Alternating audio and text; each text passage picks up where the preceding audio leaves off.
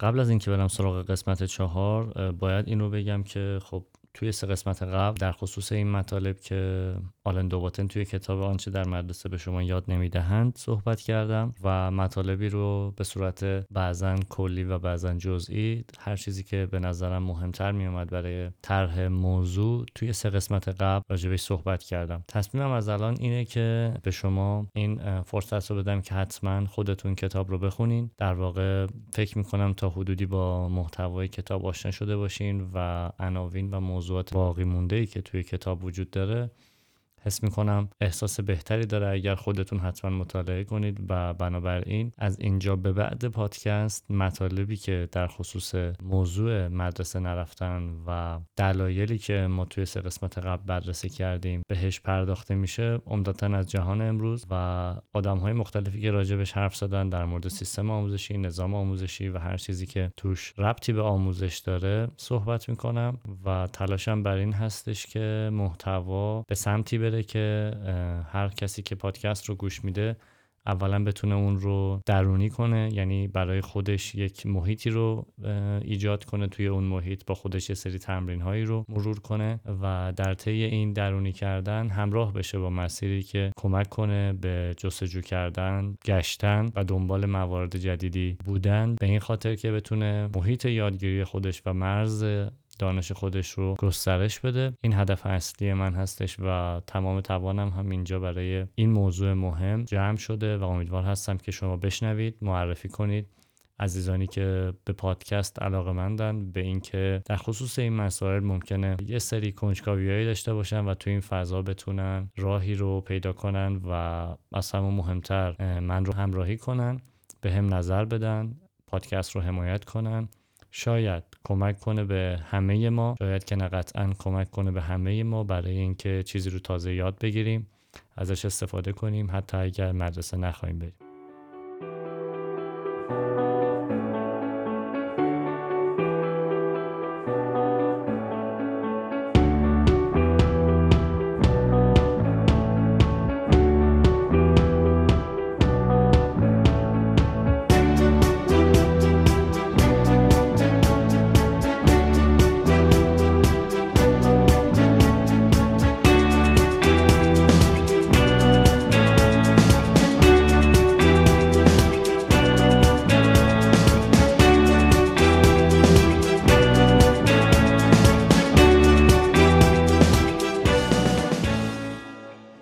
سلام.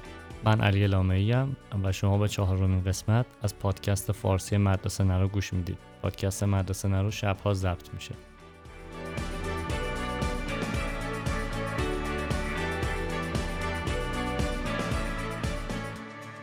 از بیل گیتس خوندم. چهار سال قبل که می‌گفت در واقع اگر می‌خواین علم یاد بگیرین باید تاریخ دانشمندا رو بخونید تاریخ و داستان دانشمندا یه نکته ای داره از نظر بیل گیتس که میگه وقتی که تا این تاریخ رو می‌خونی و این داستان رو پیگیری می‌کنی متوجه یه زمانی میشی یه در واقع timeline ی میشی که این دانشمنده انگار سردرگم شد. وسط این سردرگمیش مواجه شده با اینکه چه ابزارهایی رو باید استفاده کنه از چه افرادی کمک بگیره حول چه موضوعاتی باید دنبال چه مواردی بگرده و کلا انگار راه و رسم قدم زدن تو مسیر یک چیزی رو اختراع کردن و یک چیزی رو ساختن و به محصول رسوندن یا به معرفی کردن واسه مخاطب رو اون دانشمند اون فیلسوف یا اون در واقع کسی که سر و کار داره با یه موضوع جدیدی که می‌خواد پیداش کنه توی این مسیر می‌تونه باهاش مواجه بشه. در واقع منظور بیل اینه که این خیلی شاید ساده به نظر بیاد اما با یک مسیر زمانی مشخص طرف میشیم دیگه. در واقع فردی رو می‌بینیم که یک هدفی داشته تارگتی داشته توی اون تارگت دنبال یک سری موضوعاتی بوده. اون موضوعات رو از دل یک سری ماجراها به وجود آورده و اون کسب تجربه براش باعث این شده که انگار خودش رأسا یک محیط رو به عنوان محیط آموزش ایجاد کنه تحت عنوان یادگیری یک چیزی که می‌خواسته تازه به دست بیاره.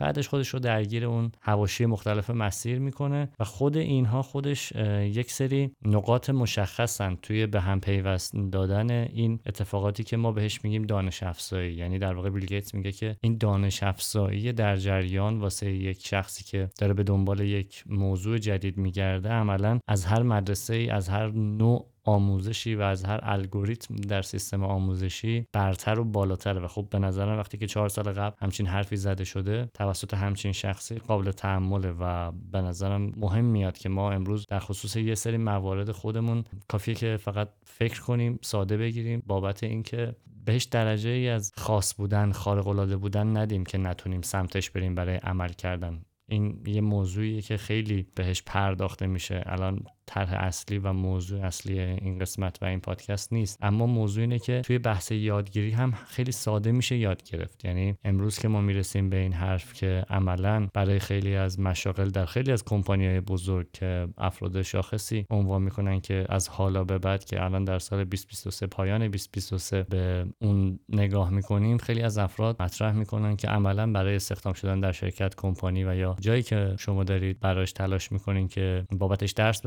که مدرک کسب کنین و بعدا بیاین اونجا شاغل بشین از همین الان باید بهتون بگیم که الان نیازی به مدرک نداری. خب این خودش سوال بزرگی پیش روی ما می‌گذاره که تا به الان این مسیر تکراری و این سیستم 150 ساله که مقابل ما بوده چطور عمل می‌کنه؟ کافیه که ما یک search ی بکنیم فقط توی گوگل و ببینیم که مدارس قدیم اون چیزی که ما بهش میگیم مدرسه در واقع چطور بودن؟ حدود 150 سال قبل. امروز مدارس چطورن؟ قطعا یک سری تفاوت ها وجود داره ولی شما یک structure ثابت رو می‌بینین. 150 سال قبل فقط عکس سیاه سفیده الان عکس رنگیه. قبلا تخته سیاه بوده الان تخته سفیده و بعضا هنوز تخته سیاه گچی استفاده میشه. میزها دو نفره یا سه نفره یا الان جدیدن شاید تک نفره ولی یک نفر اون جلو ایستاده یه تعدادی به اون سمت نشستن که تخته هست. اون سمتی که تخته هست یک نفر بالاتر با چند سانت فاصله وایساده که بتونه قشنگ دید داشته باشه به محیطی که دانش آموزان نشستن. و عملا ما می‌بینیم که یک الگوی تکراری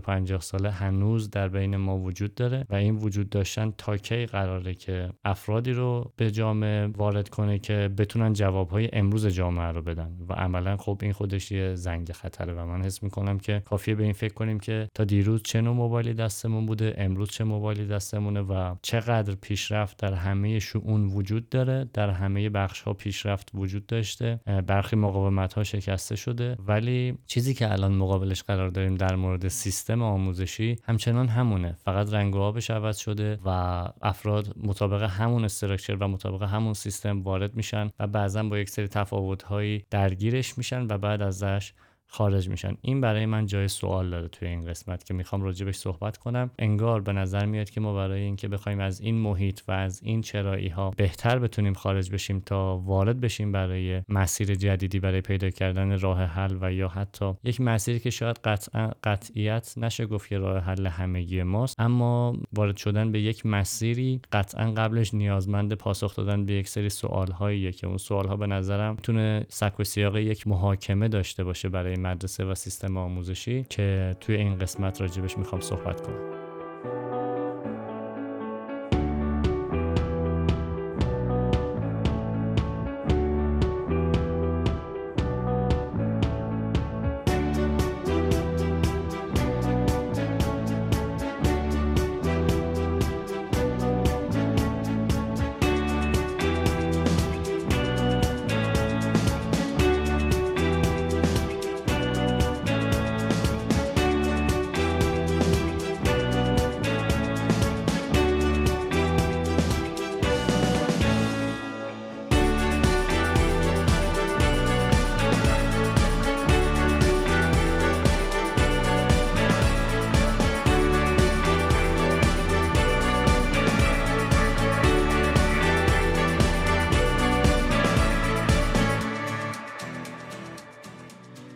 ماجرا به این رفت پیدا می‌کنه که تا زمانی که ما خودمون در خصوص یک موضوعی فکر نکرده باشیم و دائما فکری از بیرون به ما وارد شده باشه عملا ما یک مهره شطرنجی هستیم که به لحاظ شخصی و فردی توامندی اینو نداریم که خودمون بدونیم در کدوم یکی از موقعیت های صفحه شطرنج باید قرار بگیریم. یک نفر ما رو جابجا می‌کنه یک تعداد نفراتی ممکنه که مقابل ما قرار بگیرن و اون یک تعداد نفرات هم توسط یک تفکر و یک باور و یک الگوریتم دیگه مقابل ما قرار داده شدن و عملا این توامندی رو از دو طرف می‌گیره برای اینکه بدونن کجا مقابل هم باید بیستن و کجا مقابل هم نباید بیستن و در کنار هم همکاری داشته باشن. این ماجرای بازی صفحه شطرنج رو داشته باشین. ماجراییه که امروز خیلی ما بهش نیاز داریم. یعنی صرفا به بیان این داستان بسنده می‌کنم و بیشتر بازش نمی‌کنم. اینو در واقع رفرنس میدم به ذهن خودتون که دارین اینو میشنوین. چون مطمئنم که از قبلش می‌تونین به خیلی از موضوعاتی که امروز ما درگیرش هستیم برسیم و ببینید که چطور صفحات شطرنج های زیادی در زندگی ما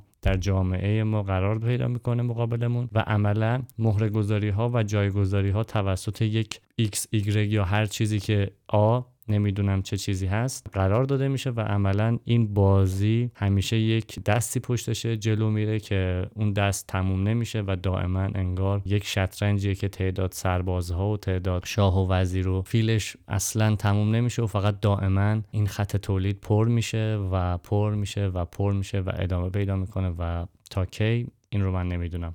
اینو صرفا گفتم برای اینکه کنجکاو بشید به ماجرای صفحه شطرنج و سبک زندگی صفحه شطرنج رو اگر بخوایم در خصوصش یه تعملی داشته باشین به نظرم حالا و امروز و این روزها فرصت اینه که بهش فکر کنیم که چطور حالا بهتره که توی این شطرنج بازی کنیم و اصلا چطور شطرنج بازی کردن توی امروز زندگی ما درسته. این پاسخش به خود شما.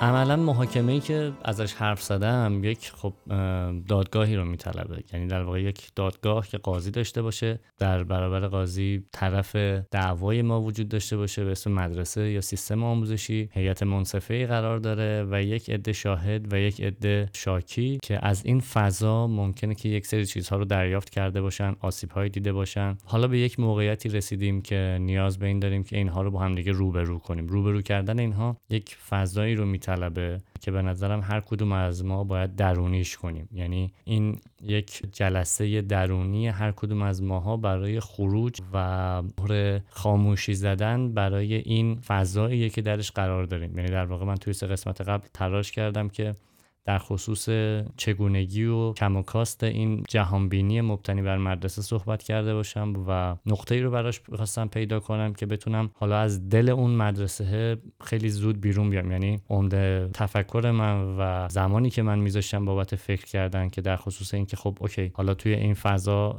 صحبت کردم حرف زدم مطلب خوندم کم و بیش راجبش صحبت کردم دنبال میگشتم که اتفاقا توی همین پادکست هم که اسمش مدرسه نروه خیلی تو مدرسه نمونم. و برای اینکه خیلی توی همین مدرسه نمونم و از فضای مدرسه بیرون بزنم پشت دیواره مدرسه رو ببینم به این رسیدم که نیاز داره یک محاکمه درونی برای خود من در خصوص حضور در مدرسه از بابت اینکه چه ها شد و چه ها نباید می‌شد و چه بهتره که بشه برگزار کنم و این خودش کمک کنه به اینکه هرچه زودتر از این فضا خارج بشیم وارد دنیایی بشیم که بیرون دیوار مدرسه است یعنی مدرسه اینجا یک سمبل خیلی اتفاقات دیگه هنوز مثل مدرسه و کافیه که نسبت بهشون بتونیم جور دیگه فکر کنیم و نگاه کنیم تا بتونیم ازش نتیجه بهتری بگیریم Order in the court.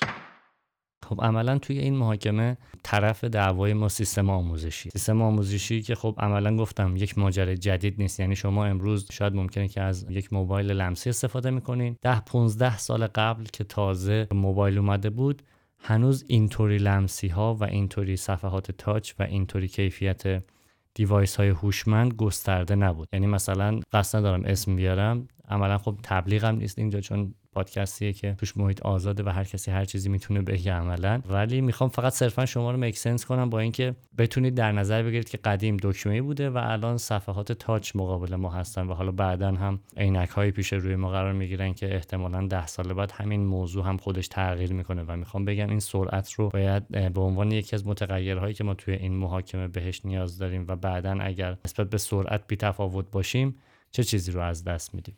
آره مدرسه 150 سال پیش هم که توی قسمت در واقع دوم پادکست من راجبش صحبت کردم از یه فضایی شکل گرفت که خب عملا نیاز به یک سری مسائل بود و توی اون مسائل یک سری الگوریتم ها چیده شد. گفتن که ما می‌خوایم اینطوری مطابق این خروجی که مد نظرمونه یک فرایندی رو بچینیم. فرایند کارخونه ای رو تعریف کردن توی قرن 19 و 19 آلمان. اونا متأثر از شکستی که از ناپل اون خورده بودن و تاثیر بزرگی براشون گذاشته بوده که گفته بوده ما باید حتما دیگه از الان به بعد قوی بشیم. کاری با این ندارم که اون موقع این کار درست بوده یا غلط بوده و چرا اصلا بعدش نسبت به اینکه این رو بهش بازنگری کنن فکری نکردن. هر کجای دنیا یا هر حاکمیت یا هر سیستم آموزشی که یا هر نظام آموزشی که اونو پذیرفته برای تقلید کردن و کپی کردن. اما نکته اینه به نظر خودمون یعنی در واقع هر کسی از خودش سوال کنه چطور شده که تا به حال این سیستم تغییر نکرده؟ این یک سوالیه که باید ریشه ای از خودمون بپرسیم. ما خیلی وقتی که در واقع توی این فضا هستیم یعنی توی این فضای 150 ساله بودن یک سری علت ها داره یک سری دلایل داره. کافیه نسبت بهش توجه کنیم و این توجه ما رو به این میرسونه که خودمون امروز این لحظه که داریم پادکست رو گوش میدیم هر کدوممون توی این محاکمه حضور داریم. فقط جایگاه هامون متفاوته. یعنی حضور همه ما در این جلسه محاکمه قطعیه. ما همگی در این جلسه محاکمه حضور داریم. هر کسی حالا با عنوان و موقعیت و جایگاه مختلفی که ممکنه توی این محاکمه باشه برخیمون در طرف دعوا هستیم برخیمون در طرفی هستیم که احتمالا آسیب دیدیم از این فضا و برخی هم در طرفی هستیم که به عنوان یک هیئت منصفه قرار این رو قضاوت کنیم و بگیم که آیا واقعا این حرف درست هست یا نه. امیدوارم که بتونیم به این سوالاتی که پیشا پیش بهش برمیخوریم جواب بدیم. بتونیم مسیر رو ادامه بدیم و در جریان این داستان و در جریان این در واقع روایت واقعی که مقابل ماست که حالا من دارم به شکل داستان شاید بیانش می‌کنم که قریب به ذهن بشه تصویرش از قبلش به درستی نتایجی رو کسب کنیم و از اون نتایج بتونیم برای مراحل بعدیمون استفاده کنیم. Order in the court.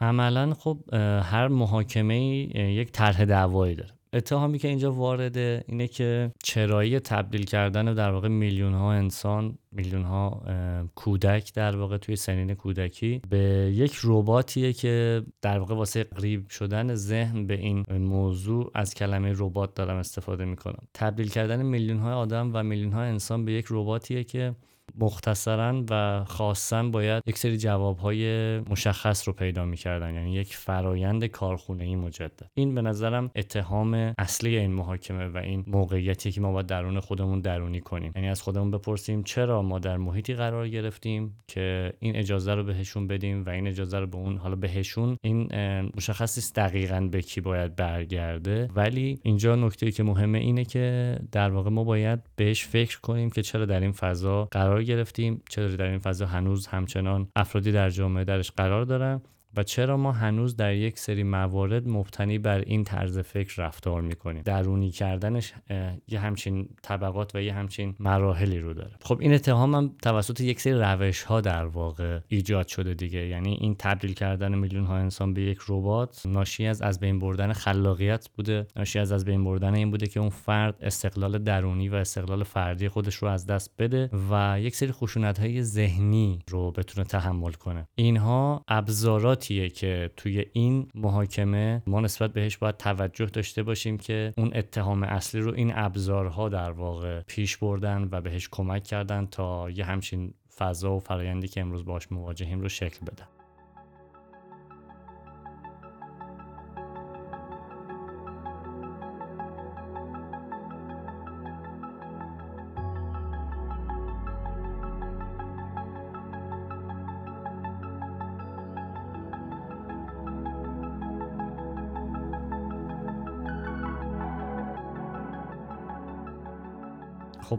یه سوالی رو ما باید اینجا توی محاکمه از طبیعتا کسی که طرف دعوا باش ازش بپرس. اون سوالم اینه که آیا واقعا مدرسه از کاری که با ما کرده احساس خوشحالی می‌کنه یا نه؟ یعنی این تبدیل کردن میلیون ها آدم به یک ربات رو جذاب می‌دونه و اصلا اساسا متوجه این هستش که چقدر از آدم ها و چقدر از کودکانی که با این فرایند توی مدرسه قرار گرفتن و زندگیشون رو گذروندن زمان زیادی رو توش صرف کردن امروز احساس خوشایندی دارن یا نه. این سوالاتیه که ما الان داریم ازش می‌پرسیم. می‌خوام یه ذره این رو بدونیم که الان هیچ عذری رو هم قبول نمی‌دونیم ازش. در واقع چون زمان زمان کم و کوتاهی نبوده که در این فضا هر کاری دلش می‌خواسته کرده هر مدل تغییراتی رو که دلش می‌خواسته که به نظرم تغییرات نبوده. در واقع هر نوع سلیقه ای که دوست داشته رو توش ترویج داده. عملا ما الان فرصتی برای اینکه عذر رو ازش بپذیریم بهش نمیدیم و این شدت و یا این یک سر سختگیری ما اینجا نیازه که ما بتونیم فرصت درونی کردن رو بیشتر به خودمون بدیم و یک موقعیتی هستش که اتفاقا یک طرفه به قضاوت کردن رفتن نیست. در واقع یک فضاییه برای اینکه فرد متوجهش بشه. حالا من کلمه فرد رو اینجا به کار می‌برم. در واقع مدرسه متوجهش بشه که چه کرده و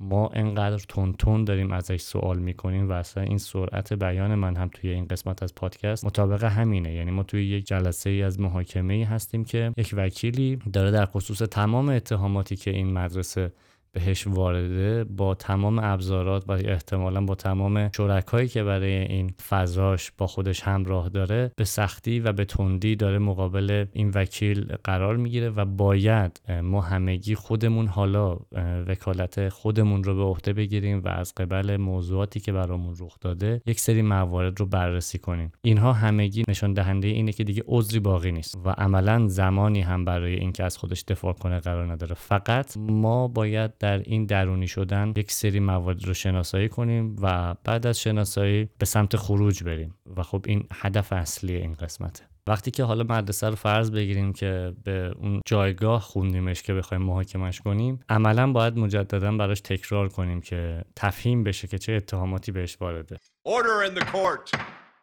مدرسه متهم به از بین بردن خلاقیت و همون استقلال فردی اعمال کردن خشونت ذهنی و عقلانی به افرادی که در اون محیط قرار پیدا می‌کردن.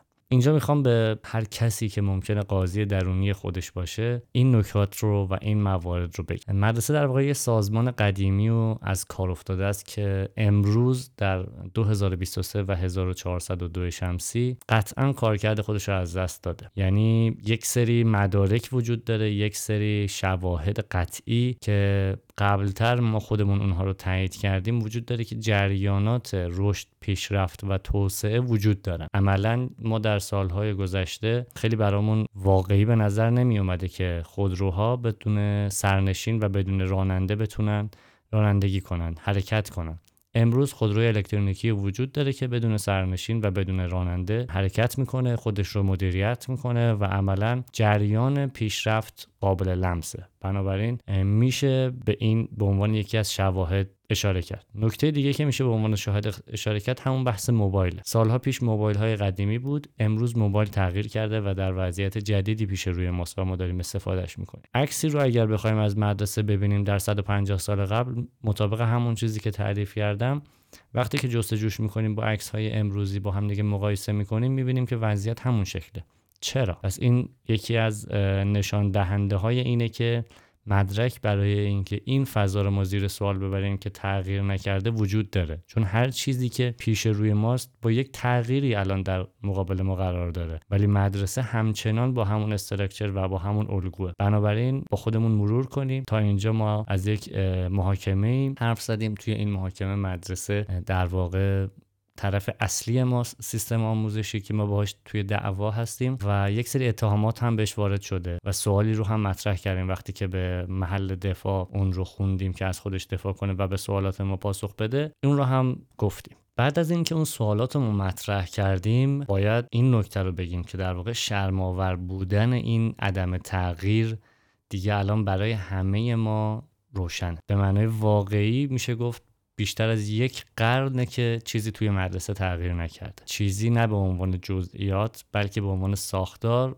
اون الگوریتم و اون فرمتی که تحت عنوان مدرسه بهش نام داده میشه تغییر نکرده. حالا باید با این وضعیت موجود و این حال و هوایی که الان درش قرار داریم یک سری سوالهایی رو عملا ما از این طرف دعوا بپرسیم. با این شواهدی که ما به دست آوردیم به نظرم سوالات اصلی اینه که آیا شما دانش آموز و کودک رو برای آینده آماده می‌کنی یا در گذشته دوست داری باقی بذاری؟ یعنی این بررسی خودش یک سوال مهمه یعنی که ما همیشه قرار بوده در گذشته ای که در همون روز اول وارد مدرسه وارد شدیم باقی بمونیم یا فرصت این رو داشتیم که از اون گذشته عبور کنیم به حال برسیم و به آینده فکر کنیم. عملا اینجا مطابق همون چیزی که اول ماجرا گفتم هیچ عذری پذیرفته نیست. جوابش برامون روشنه و ما پاسخی از مدرسه قرار نیست بشنویم. فقط داریم درونی می‌کنیم. با این سوال کافیه بپرسیم از خودمون که آیا غیر از این بوده یا نه؟ توی سوال بعدی که ازش باید بپرسیم اینه که در واقع این بررسی به ما اینو نشون میده که شما توی این سوابقی که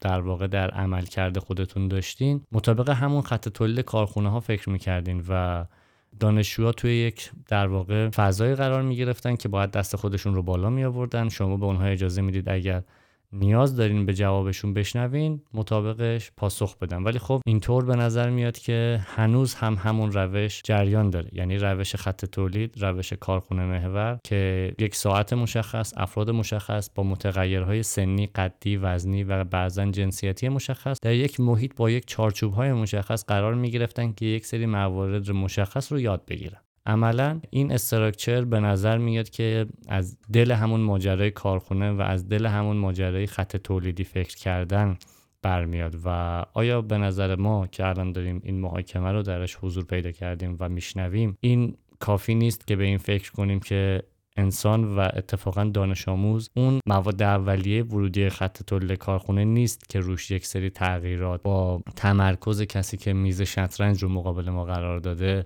نباید دستخوش یک سری تغییرات خودخواسته از سمت اون افراد و اون سیستم بشه. آیا این سوال رو می‌تونیم حالا بهش پاسخ بدیم؟ خب بیشتر از این قصد ندارم سوالاتی رو بپرسم که پر واضحن جواب هاشون ولی می‌خوام در مورد اینکه حالا خودمون برای اینکه این محیط رو ببینیم در واقع این محیط رو از دور دیگه کافیه فقط بهش نگاهی بندازیم و به فرصت پیش رومون فکر کنیم کافی یک سری مسائل رو با خودمون توی این فضا بررسی کنیم و ببینیم هیئت منصفه چه نظری دارن و بعدش خودمون برای خودمون چه پاسخی داریم. عملا جهان پیشرفت کرده یعنی امروز جهان پیشرفت کرده. امروز ده سال قبل نیست. توی همون ده سال قبل هم انتظاراتی که امروز ما الان داریم برای خودمون توسط یک سری لوازم وسیله ها و اتفاقات برآورده می‌کنیم. ده سال قبل نبوده. سرعت اینکه امروز رو از گذشته به عنوان آینده ازش یاد کنیم خیلی داره بیشتر میشه. یعنی عملا امروز و گذشته خیلی اختلاف زمانی زیادی ندارن و این خودش یک زنگ خطره. یعنی امروز یک سری اتفاقات میفته ممکنه که دقیقا 24 ساعت بعد 48 ساعت بعد با ظرف زمانی کمتری یک سری تغییرات عجیب و غریبی رخ بده که رسما و واقعا بشه بهش گفت که حالا آینده رخ داده و این یک آینده نزدیک پیش روی ما. بنابراین با یک همچین فرضی و با یک همچین پیش زمینه ذهنی ما باید اینو بدونیم که عملا هیچ ماجرایی وجود نداره برای تعلل کردن. و خب این یک تلنگر و یک زنگ خطر برای درک اینه که ما در یک موقعیتی قرار داریم که نیاز به این داریم که بتونیم فرصت تازه‌ای رو کشف کنیم. این دادگاه ادامه داره. این محاکمه پایان پیدا نکرده و ما هنوز اون چیزهایی که نیاز داشتیم و الان نیاز داریم رو به طرف دعوای خودمون توی مدرسه نگفتیم. فکر می‌کنم که اینجا داره در واقع به پایان قسم چهارم پادکست فارسی مدرسه نرو نزدیک میشیم. به خاطر اینکه حس می‌کنم قاضی احتمالا استراحت داده و ما نیاز این رو داریم که به این مطالب و این جریانات و این ماجراهایی که توی این قسمت گفته شد یک دور فکر کنیم شاید مجدد گوش بدیمش و منتظر این باشیم ببینیم که در ادامه ماجرا چه سوالها و چه حرفهایی مطرح میشه که بتونیم برای این درونی شدن و برای این کشف کردن برای خروج از این مدرسه برای رفتن به اون سمت از دیوار مدرسه تلاش خودمون رو دوچندان کنیم و با توانایی و با کسب یک سری مهارت ها و با در نظر گرفتن به صورت ساده توجه کردن به یک سری موارد و اتفاقات بتونیم تجربه بهتر حال بهتر و حالی که به آینده نزدیکتر هست رو بهترش کنیم. امیدوارم که توی این قسمت مواردی که گفته شد براتون قابل توجه و ارزشمند بوده باشه. شما خیلی خیلی کمک می‌کنید به من. اگر پادکست رو معرفی کنید به دوستانتون به تمام کسانی که براشون یک سری موارد مهمه مثل اینکه امروز یک سری ایده ها دارن امروز یک سری توانمندی ها دارن و در پس ماجرای مدرسه رفتن نتونستن خوب یا خیلی بهتر از اون چیزی که بهش فکر می‌کردن فکر کنن. حتما معرفی کنید پادکست رو. این پادکست شنیدنی میشه. اگر شما روش تاثیر گذار باشین. در واقع شما مخاطبین می‌تونید اون رو به گوش آدمهایی برسونین که نیاز دارن به شنیدنش نیاز دارن به جبش صحبت کنن حرف بزنن و از دل این ماجرا اتفاقات تازه رو رقم بزنن. خیلی خیلی ممنونم که تا اینجای پادکست رو گوش دادین. من علی لامعی که پادکست فارسی مدرسه نرو رو شبها ضبط می‌کنم. این پایان قسمت چهارم از فصل اول بود.